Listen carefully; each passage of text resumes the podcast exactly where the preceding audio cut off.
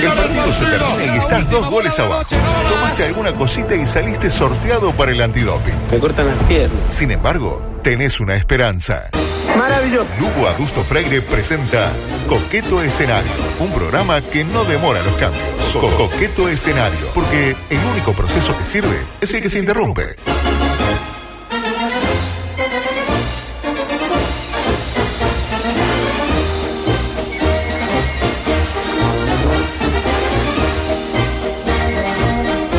Es para mí una emoción eh, sin parangón, o como diría Juan Ramón Carrasco, sin ecuación. Dar comienzo a esta nueva edición, la 392 de su audición deportiva, Patricia Lucich. Hablamos de coqueto escenario. ¿Anda bien? Lugo Adusto, Patricia Luchi- Lucich, Luchich. Patricia. Luchich, Lugo Adusto. Un gusto conocerlo. Lu- Lucky Láser. Lucky el, gusto, el gusto es mutuo. Hoy tengo algunas cosas. ¿Ya la conocía usted? Y bueno, ¿quién no la conoce? Vos Ah, decís, bien, No, tipa, yo estuve muy vinculado. Yo trabajé tres días en una agencia de policía. ¿Y cuál era su rol? No me diga que era creativo usted. Era redactor. Redactor creativo. Redactor creativo. Mire qué bien. Tiene que ser una publicidad de pomada Dr. Selvi. Agencia UBA, año 2007. Al tercer día me di cuenta que no era para mí. Ah, usted se va, usted mismo se va. ¿Se fue solo? Me fui solo. Me fui, eh, no- no, técnicamente no fui solo. Al cuarto día no aparecí. Mandé un, mandé, mandé un mail y dije, esto no es para mí. Este, mucho ego, mucho ego, mucho ego. Y yo soy Está bueno, la escucho que dijo que está bueno darse cuenta para que uno es bueno y no es las especialidades. Hay quienes estamos darse- toda una vida en esa lucha. Esa es una búsqueda. En una búsqueda eterna. Me Claro. quedó la duda si usted llegó a escribir algo que después utilizaron. O sea, si su, su trabajo sirvió para. No, para- no, no, básicamente mi trabajo no sirvió para nada, por eso me fui. Por eso se fue. Claro, si no me hubiera quedado a cobrar por lo menos. Consciente de sus propias limitaciones. Exactamente. Lo dijo Está usted. bien. Dijo usted. La noticia del año tengo para compartir, Apa, ¿Ya? Majo Jorge. Para mí no era ninguna igual. Vio que cuando decían tipo, ah, eh, no sé, este, Mohamed Ali contra Sonny Liston, año setenta y pico, ah, la pelea del siglo. Sí. Y el siglo le quedaban como 30 años. Bueno, acá es lo mismo. Quedan Campeón como del 7 siglo. meses, pero para mí es la, es la, La noticia la del noticia del año. año. No va a haber ninguna igual. Y la noticia dice así. Pareja contrae peste bubónica y posteriormente muere tras comer marmota cruda. Dos puntos. Dos puntos. Avión completo queda en cuarentena. Es muy raro. ¿eh? Son como ¿Qué muchos tiene que ver la datos. marmota? Y fue la que le... eh, Le contagió la peste Uno co- bubónica. Esa peste Cual- la- la, cualquiera la tiene lo mucha sabe. gente que yo conozco. Cualquiera sabe, eh, quienes comen marmota, que la marmota no se come cruda. Vos comés una marmota cruda, olvídate. Te agarras la peste. No, no. Para mí la noticia perfecta. Si no sale una película acá, este, No, no, es terrible. yo ya no entiendo más nada de este negocio. Es una asociación de hechos no, bochornosos. tuvieron que cerrar. Desafortunados. Desafortunados. claro. Aparte fue en Mongolia, no fue en cualquier lado. Fue en Ah, Mongolia. Cerraron la frontera de Mongolia. la gente de. Mongolia ya no sale a la calle y todos porque se comieron una marmota cruda. ¿Cómo debe estar el, el bonomi? ¿Qué te bueno, acá la gente dice, me como una vaca cruda. ¿Y ¿Pero qué qué sabe te si costaba hacer un vuelta y vuelta con la marmota? Hay que comerse una marmota. ¿Usted vio comer la marmota? ¿Usted, este, ¿usted Sí, sabe el día de la marmota? marmota. Sí. No, ¿Quién- quién no, no, come? no, no. Dice Borges, ¿quién no, se No. comió una marmota? No, Digo. no, no, yo entendí si me preguntaba cómo, si yo sabía cómo era una marmota. Eh, sí. lindo bicho la marmota, pero tampoco para A mí comerse me la cruda. acordar a la película El Día de la Marmota y me da simpatía. Bueno, para mí de acá sale una película. ¿Cómo se va a llamar la versión original? Porque va a ser una película este, para Netflix, ahí de bajo presupuesto. Eh, Bloody Meat, tipo carne sangrienta. Esa es la versión original. En Latinoamérica se va a llamar Viaje sin retorno. ¿Vio que Nada son- que ver. Y en España, La Marmota Majareta. No sé.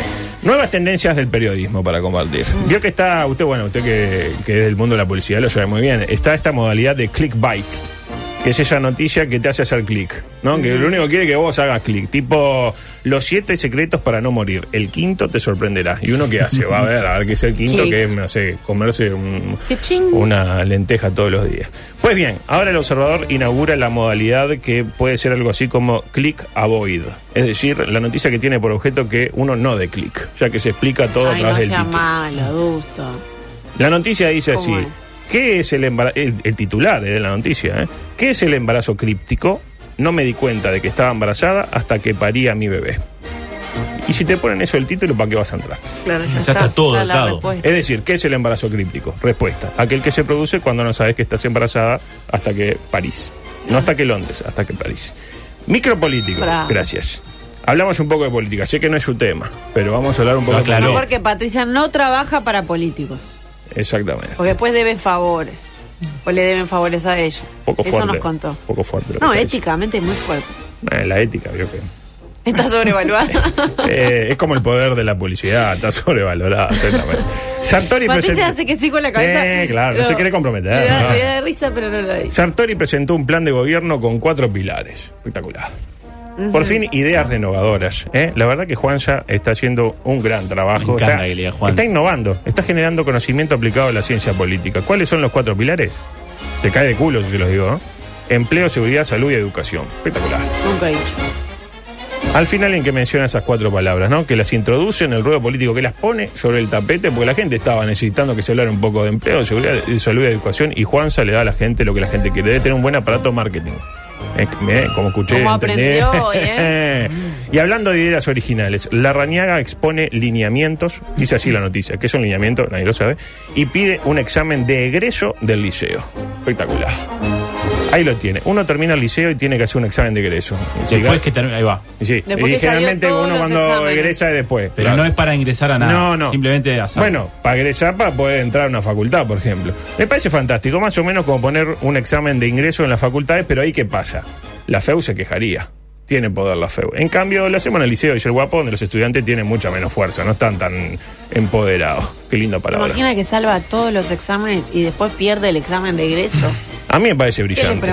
El guapo, la verdad que yo no entiendo cómo es superado por Santori el guapo eh, en las encuestas con este tipo de idea tan revolucionaria y tan bien dirigida al nuevo votante, a ese guacho que acaba de cumplir 18 años que está intentando solar matemática B para entrar en la facultad y aparece el guapo y le dice, si soy gobierno, después matemática B, vas a tener que dar un examen para ver si sabes conjugar bien el plus Juan perfecto.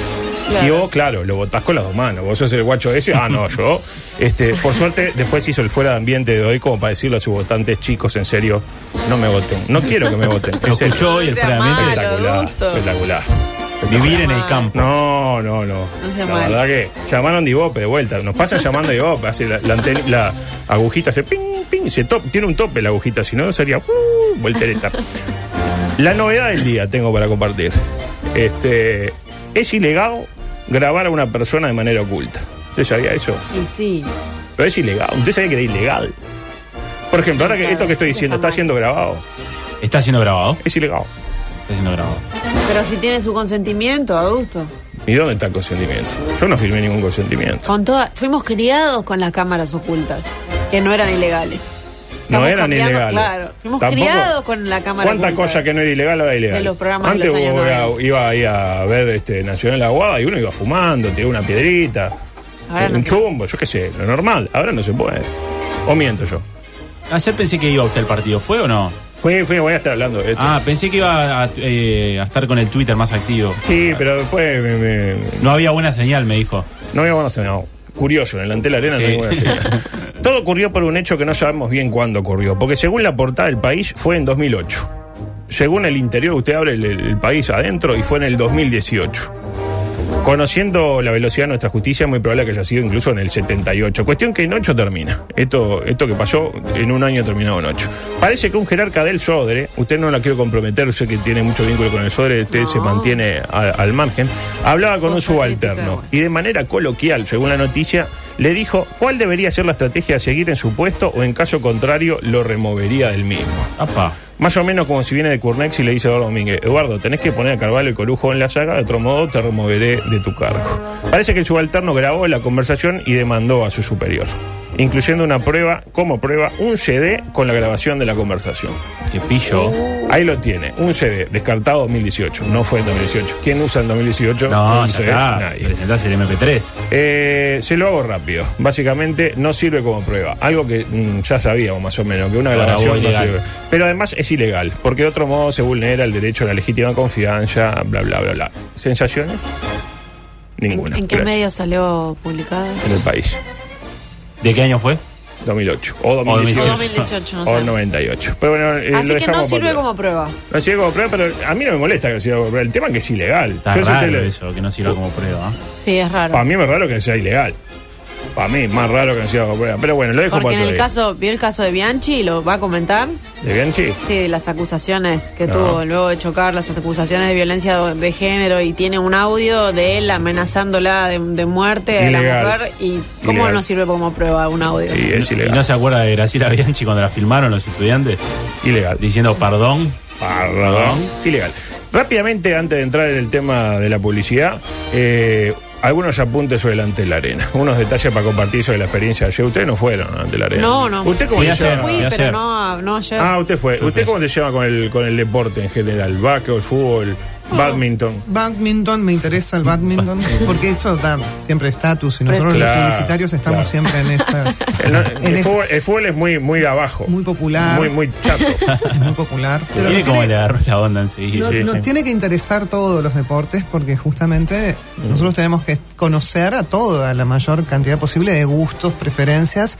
Así que hay que hacer un esfuerzo, aunque no, aunque no nos guste, Ah, de- me contó una, de a, pro- entender. a propósito de eso, me contó un amigo que trabaja ahí en un ministerio que el otro día le trajeron una eh, campaña para que no sé qué porquería era, no sé, el dengue, póngale.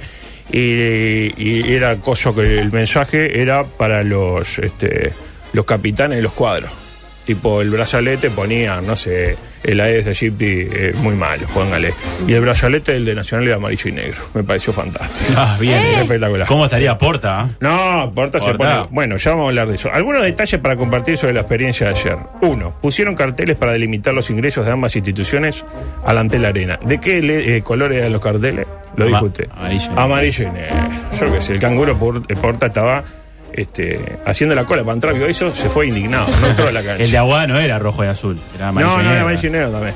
Militantes, punto dos, militantes del EPPP repartían volantes de Caro Cose en la puerta con un sentido de la oportunidad inigualable. Para mí, bien, punto para Caro. Lo- de lo mejor que ha hecho ahí. Caro, espectacular. Porque Un uno veía acá, tal vez. veía tipo Caro ante la arena, Caro ante la arena. Y, y cerraba la ecuación. Y se me- uno se manda para adentro. Tres, ayer se aplicó el derecho de admisión selectivo. Como venía medio retrasada la cosa, si te veían cara de fascineroso, te hacían dejar las cosas en una bandeja tipo aeropuerto y un venezolano te pasaba el detector por delante y por atrás con mucha este, correctitud. Ahora, si tenías cara de estudiante del San Brendams, eh, pasabas para adentro. O miento yo. Eso lo vi. Eso lo vi. Conclusión, ayer uno podía entrar de traje con uno bus y dejar el mundo sin hinchas de Aguada y de Nacional al mismo tiempo. Tentadora ¿eh? la, la propuesta. Por último, ayer la ONU actualizó el listado de lugares donde la gente con buen gusto nunca le gustaría estar. Tercero quedó la cárcel de Guantánamo. Segundo, el baño en la Amsterdam. Primero, estar detrás del banco de suplente de ciertos clubes, no mencionaré ninguno por respeto. A Aguada, donde se apuesta una playa de individuos de contextura física respetable, gente este, grande, ancha, eh, que no hacen más que insultar a los árbitros sin que los mismos hagan demasiado. Si yo voy normal, le digo, vos, eh, Sánchez Varela, eh, culo, me echan. El señor se va. Ahora, estos que están ahí sentados dicen cualquier cosita, hijo de puta, se Que cuentan. son, son dirigentes, Ah, claramente, eso, ¿no? Eso lo dijo usted. Eso corre por su cuenta. Está bien. Y ahora sí, entramos en el apasionante mundo de la publicidad. Y la mira, y la mira. Ah, sí, sí, sí, sí. Hoy contamos con la presencia de una eminencia en la materia. Voy a aprovechar para sacarme algunas dudas que me persiguen sobre este intrigante mundo. Sobre la base de algunos ejemplos concretos donde le voy a pedir su mirada experta, apelando a su expertise, eh, a que genere sinergias, a que empodere. Todas esas palabras que utilizan ustedes muy bien, ¿no? Como infotainment. Paso al caso número uno. Traje este ejemplo. Adelante.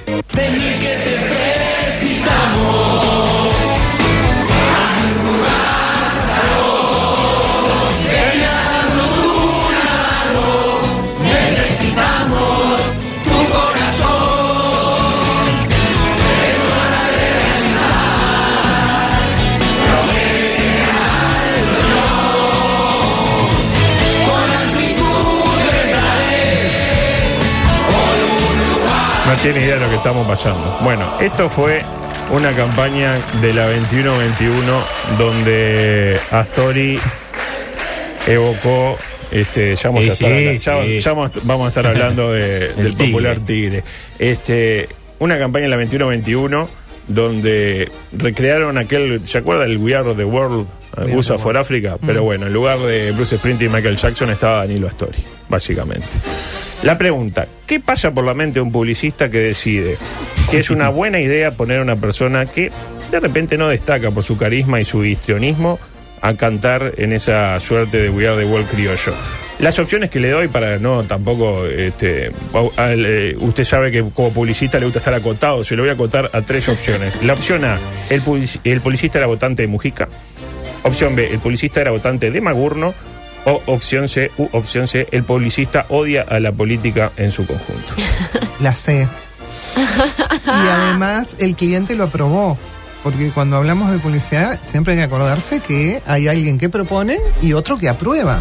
O sea, Mm. nada de lo que sale de la publicidad el cliente no dio su consentimiento. ¿Y usted qué cree que Astoria aprobó eso o que los que están en el círculo de Danilo dijeron, no, Danilo, estás bárbaro, con esto bueno. vamos a matar? Se dejará influenciar en todo caso este Astori por su círculo, pero está claro que no era una buena idea para él. Muy bien, me gustó. Vamos al caso número dos, adelante. O sea, fue bien, ¿eh?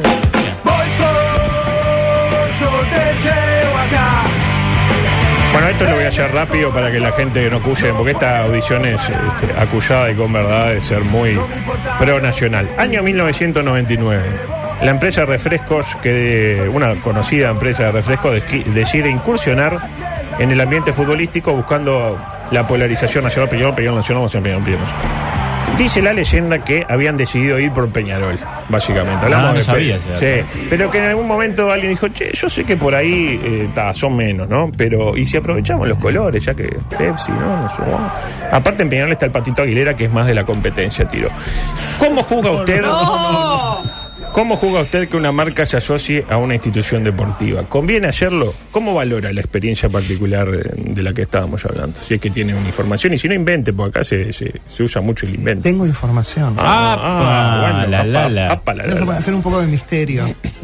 Eh, en principio, eh, este tipo de, de- de acciones en donde el segundo de una categoría se le llama Challenger. Qué feo que le diga segundo nacional. eh. No, estoy hablando de Pepsi. En, en aquel momento, cuando lanzó esa campaña, la participación de mercado que tenía Coca-Cola y Pepsi era notoriamente más alta la de, pero muy, mucho más importante la de Coca-Cola que la de Pepsi. Razón por la cual una estrategia de estas que se llama desafiantes, el, el segundo desafía al primero, tiene todo para ganar. Porque justamente Peñarol no podía ser porque iba a dividir mucho más y tenía mucho más del 50% del mercado Coca-Cola. Y entonces, en el caso de Pepsi, lo que era, era solo ganar, porque iba a ganar, mm, tenía una participación de mercado mucho menor y sabía que los hinchas de Nacional eran muchos más y que podía lograr una cantidad de adhesiones rápidas a la propuesta de, de preferir Pepsi ante- antes que Coca. Y me parece que en ese momento fue para ese lugar, para esa marca y para esa participación de mercado y le funcionó. No, después no se mantuvo en el tiempo, pero lograron incrementar rápidamente las ventas y después no se sostuvieron. Y lo otro que, de vuelta, siempre la publicidad este, y el marketing es un traje a la medida. ¿no? O sea, no, hay- no hay soluciones que aplican para todos, porque entonces no lo estaríamos haciendo bien. Y, y va a depender del caso, de la marca, de si realmente se tiene que o no asociar con las grandes marcas internacionales y que yo he trabajado con varias, en sus manuales de, de- de marca tienen que si te vas a asociar con, con, por ejemplo, con fútbol, con cuadros de fútbol, tenés que apoyar a los dos. Si no, no podés apoyar a uno solo. Este, no trabajan con religiones, ideología, fanatismos este, deportivos, justamente para no, no perder clientes, para no exponerse a que si te asocias con uno y la otra mitad te va a dejar de, de preferir porque, Claro. porque sí o porque no. Entonces va, va a depender siempre del lugar que ocupe esa marca en el mercado, de qué participación tenga, si es una buena cosa o no. Imagínese, el Estado Islámico es auspiciado por ¿eh? esta dilapidación. Pero no sé si ustedes, eh, ya que estamos hablando del deporte, eh, es lo que está haciendo Antel. Antel está, Está en todos los equipos. todos los equipos. Fútbol y básquetbol. En fútbol, en básquetbol, en cuanto equipo hay. Hasta Urrutia le dan plata. Entonces, ¿Está este, mal? Como hasta. Qué eh, manera fea de decirlo. Entonces va a depender del caso. Esa Muy sería bien. mi ¿Cómo sabe esta señora? Impresionante. No, no, es terrible. Impresionante. Da lo dejó. cátedra. Es un libro abierto.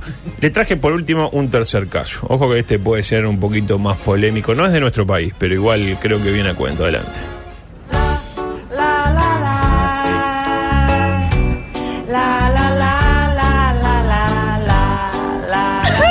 Alguien se pregunta por qué las mujeres lloran por todo. Es su forma de expresarse, le sale así naturalmente. Mares y mares de lágrimas derramados por despedidas, nacimientos, pelos teñidos, ropa que no pega, agua fría, multa. No, no, sí, sí. Novios que se van, novios que vuelven. Son tantas las cosas que las pueden hacer llorar me hacen llorar. que es más fácil hacerlas reír que tratar de entenderlas. Quiero. Porque las mujeres lloran por todo. La pregunta. Por favor, no Ah, lo era muy habitual esta esto. publicidad. ¿Cómo que sí? La pregunta. muy Yo no la habitual. conocía. Pero no, no, salió acá. Ah, La pregunta. Me hierve la sangre. ¿Qué tiene que haber pasado en el medio del proceso de producción del que usted hablaba de nivel publicitario de esta pieza para que alguien con poder de decisión no haya dicho, che, capaz que no está tan bueno después de todo? y En todos acá"? los pasos que tiene que. ¿Y cómo, y a propósito de esto, cómo está nuestro mercado respecto a la cantidad de mujeres en puestos? Ah, esto ya me lo había, ya lo respondió, entonces dejé, este, esta la olvidamos. Lo primero que habría que preguntarse es cuál es el producto de este. de- Es una bebida, Un refresco es- también. Es un un refresco. refresco, este, Bueno, si está dirigido a los hombres. Porque lima, Volvemos. lima limón. Volvemos a, a la- quién es el público objetivo. Si la mayoría del público al cual estaba dirigido eran hombres o ellos pretendían estratégicamente llegar a los hombres, capaz que hablar de todo esto, y hay que ponerlo en el contexto de aquella época, este, podía ser que obtuvieran rápidamente Es una- 2014, tampoco es tan No. viejo. una adhesión. ahora. Bueno, yo lo Cinco años. vuelvo a la- al conservadurismo de las personas y a lo que pasa en la sociedad, ¿no? El año pasado hubo una, eh, una de las cadenas de de Argentina que fue muy muy muy conocido también el caso en el que había hecho toda una oda este al machismo Sí. y a los hombres que juegan Por al el fútbol mundial. y por el mundial. Tercera, ¿no? Teisera. Era la, La tuvieron, que sacar. La claro. tuvieron que sacar a la semana.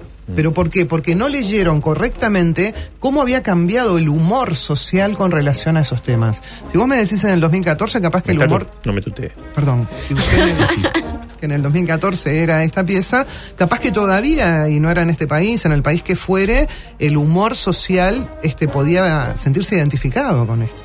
Y en ese sentido vuelvo con que la publicidad refleja o debe reflejar lo que está pasando en la sociedad. Hoy sería totalmente inapropiado. De, de ninguna manera podías hacer algo así. Salvo que quieras hacer controversia, que también hay marcas que, Ah, sí. que a través del marketing de la controversia, que es esto de no sé cómo, pero yo llamo la atención y que hablen de mí, aunque sea mal, este, lo, lo buscan en forma, este, digamos, intencional. Pero ahí estaba llegando, si vos querías llegar a los hombres, como decías, estabas llegando a los hombres, pero estabas molestando a un montón de mujeres. ¿Eso no se considera en el camino? No, lo que se considera es cuál es el público y por qué me voy a dirigir a ese público, ¿sí? Porque pueden haber investigaciones, fundamentos sobre los cuales llegar a ese público era lo, lo mejor, lo más apropiado, los que pudieran tener mayor respuesta en cuanto a la compra del producto. O sea, volvemos a que detrás de cada decisión, o debería ser así, detrás de cada decisión que se hace en publicidad, hay un fundamento. Puede estar equivocado o no, porque no es una ciencia, porque no es una ciencia exacta, pero tiene que haber una razón y un fundamento. Mirado de afuera, sin, sin todo ese contexto ni, y sin esa información, y visto hoy, 2019, lo ves totalmente inapropiado. Tengo rápidamente unas eh, 35 preguntas para hacerle, le voy a hacer todas las que pueda. Eh, contéstame lo primero que se le venga a la mente. Así, tipo un brainstorming. Tipo ping-pong. Un brainstorming. Brainstorming. Un, Un brainstorming, eh, un- lo dijo. eh, brainstorming. ¿Hay alguna pieza o campaña? Ah, qué lindo. ¿Hay alguna pieza o campaña que le, la haya tenido como responsable y que al día de hoy usted la vea y prefiera olvidar que es suya? Como diciendo, uy, mira, no puedo haber hecho esto en, en este momento. Sí, seguro que sí, porque vuelvo a esto de los contextos y de los momentos. Y si hace 30 años que trabajo, mirado con la mirada de hoy, con la información de hoy, con lo. De alguna manera espero haber evolucionado algo. Este, sí, puedo tener cosas que me arrepientan. La publicidad son momentos, es como el fútbol. Sí. ¿Un sueño por cumplir?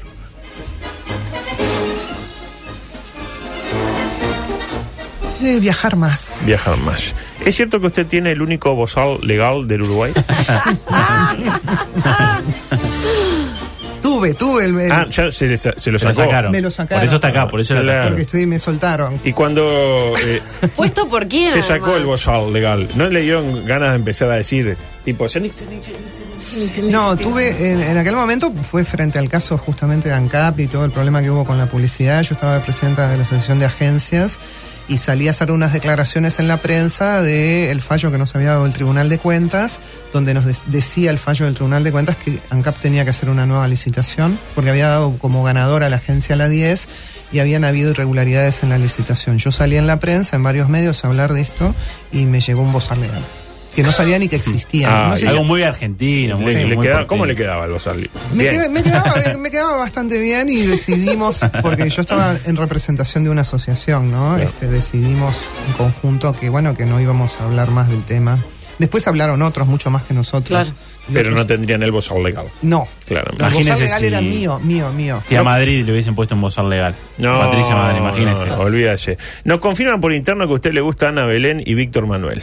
En cambio, nos trajo Coldplay para escuchar. ¿Un buen publicista sabe elegir qué parte del producto exhibir? Sí, debería. Debería, me gusta Víctor Manuel y Ana Belén. Y si les soy honesta, dije, capaz que se me asustan si llevo a Ana Belén y Víctor Manuel. No, no, he tenido de todo acá. Acá ha Sí. pasado este, desde Ricky Martin, este, este el pelado, este argentino que canta, como es, este Abel Pinto, Abel de todo. Ah, sí. Mitos de la publicidad, número uno. ¿Es cierto que corre más eh, fafafa en la No. publicidad que en otras actividades económicas? ¿Cómo se ríe? No tengo conocimiento. Bien, bien. Relacion- eh, relacionado con lo anterior, ¿es cierto que cuando hay un cierre de campaña y por ahí se quedan noches enteras laburando, se generan climas más promiscuos que en otros ámbitos laborales? Podría ser. Cuando usted trabaja para que la gente termine consumiendo productos que de alguna manera, este, no sé, no son, eh, digamos, todo lo que uno puede esperar de un producto, o se lo pongo de esta otra manera, ¿no cree que la publicidad debería ser un mea culpa ante, por ejemplo, piezas donde le recomiendan a uno sacar un préstamo de 10 mil pesos en 14 cuotas de 8.700 y si pagás todo en fecha la última va de regalo? Bueno, eh, vuelvo a decir que esa, esa, no publicidad, esa propuesta o esa oferta es de una empresa que le pide a una agencia que le haga con ese, con ese, con ese producto, con esas características, una comunicación. Vuelvo a que acá las responsabilidades tienen que ser compartidas y pongo un, tercero en, en el juego, es el anunciante, es la agencia y es el Estado porque hay reglamentación con respecto, sí, ¿no? Con respecto a, A la usura. a- a la- a los intereses, a la usura que no se puede comunicar. O sea, hay limitaciones y no se están cumpliendo ni se están controlando. Entonces, no es solo, eh, volvemos a que la policía está al final de la, de la fila, es el último y el que aparece con la cara, pero ahí hay una empresa y un anunciante y está el Estado que tiene que controlar. Estamos en hora, pero tengo que preguntarle por estos apenas cuatro nombres y una última pregu- eh, pregunta. Eh, Alejandro Weinstein, Un ídolo. Ah, bueno. Pipe Stein, Uno de mis mejores, peores alumnos. Esteban Valenti, Esteban Valenti es un, es un buen crítico. Es un buen crítico. Robert Moré. Robert Moré. No lo conoce, exactamente. Y por Conozco, último. conozco a Álvaro Moré, que es un gran publicitario. No, no, no, este es un gran ladrón de gallina. Por último, le pido que elija la mejor pieza de la historia de la publicidad televisiva uruguaya. Ay, qué lindo, me gusta.